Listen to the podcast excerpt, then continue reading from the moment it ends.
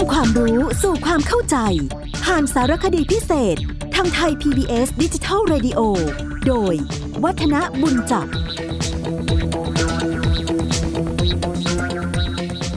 สวัสดีครับท่านผู้ฟังครับ วันนี้ผมก็เอาเรื่องราวเกี่ยวกับการปลูกเรือนไทย ให้ท่านผู้ฟังได้ฟังกัน คงจะต้องบอกว่าอันนี้ก็ถือเป็นความรู้ที่เป็นมาแต่ดั้งแต่เดิมนะวันนี้คงจะ ไม่ได้เอาไปใช้หนักหนานัก โดยเฉพาะยิ่งคนที่อยู่ในสังคมเมือง ที่ทุกอย่างนั้นใช้เทเป็นคอนกรีต แล้วก็ดีไม่ดีอาจจะไม่ต้องเทด้วยซ้ำไปก็คือไปดูแล้วเขาปลูกไว้อย่างไรก็เข้าไปอยู่เลยนะแต่ถึงขนาดนะครับ การเทคอนกรีตก็ยังมีการที่จะถือเลิกถือยาม รวมทั้งมีการหาเสาเอกอยู่เหมือนเดิม ถึงแม้ไม่ได้เป็นไม้ก็ตามนะครับ แล้วก็วิธีการ เรียกกันว่า ข้อห้าม ข้ออนุญาตให้ปลูกเรือนบ้านเรานะค่อนข้างที่จะมีรายละเอียดเอาไว้เยอะนะวันและเดือนต่างๆที่ห้ามปลูก และอนุญาตให้ปลูกนี่น่าสนใจมากนะคติความเชื่อของคนโบราณเกี่ยวกับการปลูกเรือนในวันต่างๆเนี่ยเขามีไม่ได้ปลูกได้ทุกวัน แล้วว่าทุกวันนั้นส่งผลกับเจ้าของเรือนแตกต่างกันนะเขาบอกว่า ลูกเรือนวันอาทิตย์ ทุกตามติดทุกวันไป อุบาทและจันไรเกิดแต่ตนพ้นทวีนะหมายว่าการที่จะเริ่มปลูกเรือนในวันอาทิตย์นี่ไม่ดีแน่ๆนะครับ ปลูกเรือนในวันจันทร์ลาบอนันต์บังเกิดมี ผ้าผ่อนเงินทองทวี แสนเปรมปรีในเคหานิยงใหญ่ไปอาจจะเป็นว่า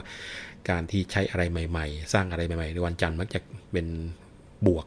นะครับ เป็นลาบเป็นผล ดังนั้นในความเชื่อนี้คล้ายๆกัน ปลูกเรือนวันอังคารไม่ทันนานเกิดพยาพยาที่ก็คือการเจ็บไข้ไม่สบาย อักคณีไม่เคหาฉิบหายมาสู่ตัวคนนะครับ อันนี้ก็วันอังคารก็ถือว่าเป็นอีกหนึ่งวันที่ไม่นิยมที่จะ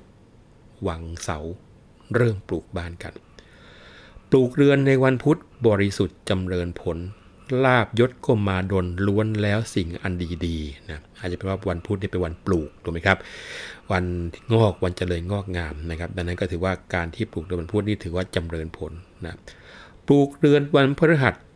สุขจำรัดสรานสีลาบผลนานามีเป็นสุขขีนั้นหนักหนานะพุธดีพฤหัสดี ปลูกเรือนในวันศุกร์ดีและทุกข์กึ่งอัตรา เดี๋ยวสุขเดี๋ยวทุกนาทั้งลาพาไม่ค่อยดี ชื่อว่าวันศุกร์กลับว่าไม่สุขเต็มที่นะมีดีมีทุกครึ่งต่อครึ่งนะเดี๋ยวสุขเดี๋ยวทุกข์กันไปนะโชคลาภไม่ค่อยดีเท่าไหร่ถ้าว่าจะเริ่มปลูกเรือนในวันศุกร์ปลูกเรือนในวันเสาร์อย่าดูเบาจงนายหนีถ้าทำตำรามีชิบหายหนักมาสู่ตนนะจะสังเกตดูคนโบราณเนี่ยเกี่ยวกับวันเสาร์กับวันอาทิตย์นี่หนักหนาในการที่จะมาทำการปลูกสร้างบ้านเรือนนะครับ แล้วก็ สรุปแล้ว ในวันที่เหมาะสำหรับการปลูกเรือนตามคติความเชื่อของคนโบราณ ก็คือวันจันทร์ปลูกดี วันพุธดี แล้วก็วันพฤหัสดี วันอื่นนั้นเลี่ยงได้ก็เลี่ยงกันไปคณิคติความเชื่อของคนโบราณ นอกจากที่จะเป็นการที่ว่าไม่ควรจะปลูกเรือนในวันไหนแล้วแม้กระทั่งเดือนต่างๆ เขาก็มีข้อให้ปฏิบัติ แล้วก็ไม่ให้ปฏิบัติเหมือนกัน ปลูกเรือนในเดือน 5 ทุกเทียมฟ้ามาถึงตนทำอะไรไม่เป็นผลอันตรายจะบีทานะเดือน 5 นี่ก็คือนับแบบจันทรคติ ก็อยู่ในราวเดือนเมษา คือในสมัยก่อนเนี่ยเดือน 5 เป็นเดือนตั้งเลยนะครับ เหมือนกับการดูโหราศาสตร์นะ เริ่มด้วยราศีเมษนะปลูกเรือนในเดือน 6 แสนอิ่มอกอเนกา ทรัพย์สินพูนพัฒนาไหลหลังมายิ่งเนืองนอง เดือน 6 ปลูกดีนะครับ ปลูกเรือนในเดือน 7 เสียบำเหน็จและสิ่งของสินทรัพย์ที่เคยครองเสียไปทั่วเร่งกลัวไฟนะปลูกเดือน7ให้ระวังเกี่ยวกับเรื่องของไฟนะสินทรัพย์ไม่ค่อยดีเท่าไหร่นัก ปลูกเรือในเดือน 8 ทุกเผาแผดร้อนรนใจ สิ่งของจะเป็นไปแม้นเก็บไว้บ่มีคงนะปลูกเดือน 8 ก็ไม่ดีนะครับ ปลูกแล้วอยู่ไม่สบายใจสิ่งของของเก็บไว้ก็ร่อยรอไป ปลูกเรือนในเดือน9ยศศักดิ์เจ้ามีมั่นคง ทรัพย์สินตนประสงค์จำเริญวัฒนามานะอาจจะเป็นพวกไปสัมพันธ์กับว่าก้าวหน้าหรือเปล่าไม่ทราบนะครับงั้นปลูกเรือนเดือนเก้านี่ก็ถือมีความมั่นคง ทรัพย์สินดีนะ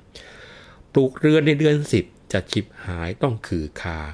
ทุกพยาที่เวทนาภัยอันตรายกลายกล้ำตนนะในเดือน 10นี่โบราณเนี่ยเขาก็ไม่ให้ปลูกเรือนกันบอกปลูกแล้วอาจจะต้องมีคดีความถูกติดคู่ติดตารางกันไป นะแล้วก็คนที่อยู่ในบ้านก็อาจจะเจ็บไข้ไม่สบายกันอยู่เสมอๆปลูกเรือนเดือน 11 ระวังเท็จจากพานชน ทุกสิ่งไม่เป็นผลมีแต่ภัยอันตรายนะเดือน11ก็ปลูกไม่ดีนะเจอแต่คนหลอกลวงนะปลูกเรือนเดือน 12 เงินนาคทองมีมากมาย ช้างม้าและวัวควายมีทั้งทาสและทาสีนะเดือน12 นี่ปลูกแล้วดีเลยทีเดียวนะครับร่ำรวยบริวารช้างม้ามีมากมาย ปลูกเรือนในเดือนอ้ายนอนสบายเป็นเศรษฐี สิ่งสินเพิ่มพูนทวีเป็นสุขขีสำราญตนนะเดือน 12 เดือนอ้ายนี่ดีเลยนะครับ ปลูกเรือนในเดือนยี่นะเดือนยี่ก็อยู่ในราวมกรานะ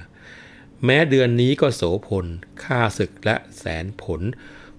อาจกันคนและศัตรูนะเดือนยี่ก็ถือว่ายังอยู่ในเกณฑ์ดีอยู่หรือว่า 3 เดือนต่อกันเลยนะเดือน 12 เดือนอ้ายเดือนยี่ไล่ตั้งแต่เดือนพฤศจิกาธันวามกรา นะครับ ก็ถือว่าปลูกเรือนแล้วได้ดี ปลูกเรือนในเดือน 3 ภัยติดตามเกิดอดสู เมื่อถึงการฤดูย่อมเกิดมีอันตรายนะเดือน 3 ก็ไม่ค่อยดี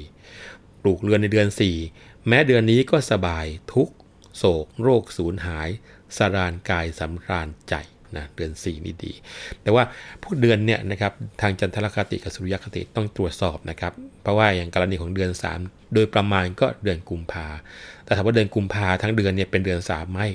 นะไม่ไม่บางทีก็มีเดือน 4 แทรกอยู่ในเดือนกุมภาเหมือนกัน ดังนั้นการที่จะปลูกเรือนนี่ก็ต้องเทียบปฏิทินทางจันทรคติดูนะครับ การที่บอกเดือนที่พูดไปนั้นเป็นการโดยประมาณประมาณงั้นโดยสรุปแล้วามปกติความเชื่อของคนโบราณ เดือนที่นิยมปลูกเรือนถือว่าเป็นมงคลก็คือ เดือน 4 เดือน 6 เดือน 9 เดือน 12 แล้วก็เดือนอ้ายนะครับ สาเหตุที่นำเดือน 5 มาขึ้นก่อน เพราะว่าในสมัยโบราณนับเดือน 5 เป็นปีใหม่นะต้องบอกกันนิดหนึ่งแต่มาพูดถึงวันขึ้นเรือนใหม่ ไม่ใช่วันปลูกเรือนนะครับ วันขึ้นเรือนใหม่ กลับกลายเป็นว่าการขึ้นเรือนใหม่ให้เป็นมงคล ก็ถือว่าวันพุธพฤหัสและวันศุกร์เนี่ยดีนะครับ การปลูกเรือนวันศุกร์ยังกำกำกึ่งกึ่งนะฮะสังเกตจำได้ไหมครับ ว่าในแง่ของการที่เขาพยากรณ์หรือว่าการให้เลิกเนี่ยนะครับถ้าเป็นการลงเสาเอกเนี่ยวันศุกร์กำกำกึ่งกึ่งดีร้ายพอๆกัน แต่พอเป็นการขึ้นเรือนใหม่นะขึ้นบ้านใหม่เนี่ยเขาวันศุกร์ถือว่าได้นะคณิตตำราทิศที่ขึ้นเรือนใหม่เขาก็มี ต้องย้ำนิดนึงครับตำราวันขึ้นเรือนใหม่กับตำราทิศขึ้นเรือนใหม่นี่เป็นคนละตำรากันนะฮะตำราวันขึ้นเรือนใหม่ก็คือวันที่จะทำบุญนะแต่ตำราทิศขึ้นก็คือ การทำบันไดขึ้น หรือการเข้าเรือนนั่นแหละนะครับเขาบอกว่าหากขึ้นเรือนใหม่ทิศพายับดีพร้อมสับจะได้ผลตกต้องแก่ตน หากทิศอีสานเริ่มต้นจะได้ทรัพย์สินเงินทองของพึงพอใจ หากทิศธรดีก็ดีเหลือไซ เข้าสาครอบครอง ทิศบุรพาหม่นหมองต้องเกิดคดีความ ทิศประจิมจะเกิดเจ็บไข้ ทิศทักษิณมีภัยจะเสียข้าวของ ทิศอาคเนจะมีเพศภัยมรณา นี่คือทิศที่ขึ้นเรือนใหม่กันนะครับตำราเลิกวันปลูกเรือน นี่เขาก็ให้ความสำคัญนะครับ เขาบอกว่าปลูกเรือนวันอาทิตย์เอาเสียงไก่เป็นเลิกถ้าจะปลูกเรือนวันจันทร์ เอาเสียงผู้หญิงเป็นเลิกปลูกเรือนวันอังคาร เอาเสียงม้าเป็นเลิก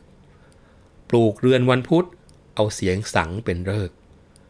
ปลูกเรือนวันพฤหัสบดี เอาเสียงถาดเป็นเลิกปลูกเรือนวันศุกร์เอาเสียงคล้องกลองเป็นเลิกและถ้าเป็นการปลูกเรือนวันเสาร์เอาเสียงคนแก่เป็นเลิกนะอันนี้เขาให้เรียกว่าสิ่งซึ่งเป็นมงคลถ้าจะต้องมีการปลูกเรือนในแต่ละวันแต่ละวัน เอาอะไรเป็นตัวเสียงสัญญาณว่าเลิกนั้นใช่นะครับ แล้วก็จะมีลักษณะเรียกว่าทนสมุด ลักษณะทนสมุดคืออะไร ก็คือลักษณะที่ไม่ดี ซึ่งคนโบราณห้ามมิให้กระทำเกี่ยวกับการปลูกเรือน อะไรบ้างที่เขาบอกห้ามปลูกเรือน 1. ห้ามมิให้ปลูกเรือนคร่อมต่อทำไม ถ้าหากว่าตอมันไม่ตาย มันก็จะงอกขึ้นมาทะลุเรือนได้นะครับ แล้วก็ข้อที่ 2 ห้ามมิให้ปลูกเรือนคร่อมต้นไม้ มีความหมายคล้ายๆ กับคร่อมต่อเหมือนกัน 3. คือ ห้ามมิให้เรือนนอนตาก 4. ห้ามมิให้ทำแหวกช่องกลางที่นอน ข้อ 5. ห้ามมิให้ทำรอดระเบียงโตกว่ารอดเรือน 6. ห้ามมิให้ทำคือใหญ่กว่าหัวเสา และ 7. ห้ามมิให้ลดหัวเสาเกินกัน จะสังเกตได้ว่า 7 ลักษณะที่ห้ามเนี่ยส่วนใหญ่ก็คือความปลอดภัยของการอยู่อาศัยเท่านั้นแหละนะครับ การที่ไม่ให้ปลูกเรือนคล่อมตอคล่อมต้นไม้ก็เพราะว่ากลัวว่าไม้เหล่านั้นมันจะทะลุเรือนขึ้นมาถ้าว่ามันยังงอกต่อไปนะครับ แล้วก็การที่ไม่ให้ แหวกช่องบ้างไม่ให้ทำรอดใหญ่กว่าตัวนู้นบ้างก็คือ ถ้าส่วนต่อมันใหญ่กว่าส่วนรับไอ้ส่วนต่อหนักกว่าแน่ๆ ส่วนรับก็มีโอกาสที่จะเสียหาย แล้วก็ทำให้บ้านไม่มั่นคงเนี่ยอันนี้เป็นของธรรมดาธรรมดาที่ดูแล้วมันมีเหตุมีผลอยู่นะครับ แล้วก็ข้อที่ควรจะทราบเกี่ยวกับการปลูกเรือนมีอีกเยอะเหมือนกัน เป็นว่าการเจาะรอดเนี่ยให้วัดรอบเสาทบ 1 ส่วน เอา 1 ส่วนเป็นรอดนะหรือว่าเรือนหลังหนึ่ง อย่าทำประตู4แห่ง อย่าทำหน้าต่าง9แห่ง แล้วก็ลักษณะของทวารทั้ง 9 ประตูนั้น อย่าให้ตั้งตรงเรือน เชื่อว่าปิดทวารไม่ดีนะครับสามนั้นเขาบอกว่าประตูเรือนนั้นในเวลาจะทำเอาชั่วสามเท้าเป็นส่วนกว้าง ส่วนสูงเอาสองชั่วกว้างทบเข้า 11 ส่วน ลดเสียหนึ่งส่วนเอาแต่หนึ่งส่วน นะประตูบ้านนั้นในเวลาจะทำเอาส่วนกว้างและส่วนยาวผสมกันเข้า แล้วเอา 3 คูณเอา 8 หาร ถ้าได้เศษ 1 เศษ 2 เศษ 3 เศษ 4 เศษ 5 ดี ถ้าเป็นเศษอื่นไม่ดีนะครับเอา 8 หารแสดงว่าลงตัวก็ไม่ดี รวมทั้งเศษ 6 เศษ 7 ก็ไม่ดีด้วยเหมือนกันนะครับ แล้วก็ประตูบ้านเขาบอกว่าให้ทำกว้าง 5ชั่วฝ่าเท้า ประตูระเบียงให้ทำกว้าง3ชั่วฝ่าเท้า ประตูบันไดให้ทำกว้าง4ชั่วฝ่าเท้ากับ1ก้อย แล้วก็อย่าทำประตูไว้หน้าทางทิศอาคเน ก็คือทางทิศตะวันออกเฉียงใต้นะครับ รวมทั้งให้ทำประตูไว้หน้าทางทิศบูรพาตะวันออก ด้านอีสานคือตะวันออกเฉียงเหนือ แล้วก็ทิศอุดรทิศเหนือนะนิยมทำทิศประตูเหล่านี้กัน และสุดท้าย การทำบันไดนั้นถือเคล็ดดังนี้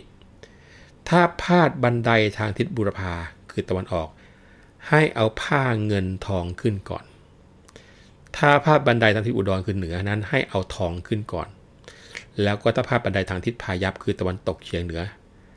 ให้เอาแมวขึ้นก่อน วันนี้เราคงคุยได้แค่นี้ครับ เวลาหมดแล้ว ผมวัฒนบุญจับขอลาไปก่อนนะครับพบกันใหม่ครั้งหน้า วันนี้สวัสดีครับ